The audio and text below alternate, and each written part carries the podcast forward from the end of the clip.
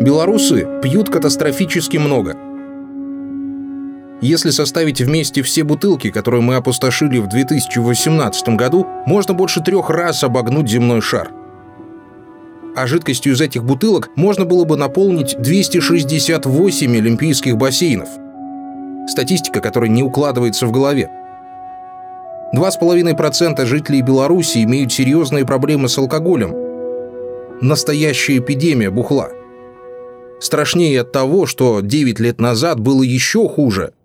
Страна буквально захлебывалась дешевой водкой и плодовым вином, тонула в миллионах литров, звенела стеклом и скрипела пластиком бутылок. В этом проекте мы расскажем про всю жесть, которая случается с нами из-за бухла. Про свое сражение с бухлом расскажут простые люди. Это все мы с вами, те, кто ежедневно попадает в печальную статистику, но продолжает пить. Страшно, но нужно признать, без бухла нам скучно с друзьями и с самими собой. Снять стресс после работы или пропустить по бокальчику в баре, или набраться смелости написать то, что никогда не написал бы трезвый. Бухло – это зараза, это болезни и смерти, разрушенные семьи и дети-сироты, деградация и беспомощность. Это худшее, что живет рядом с нами и в нас самих.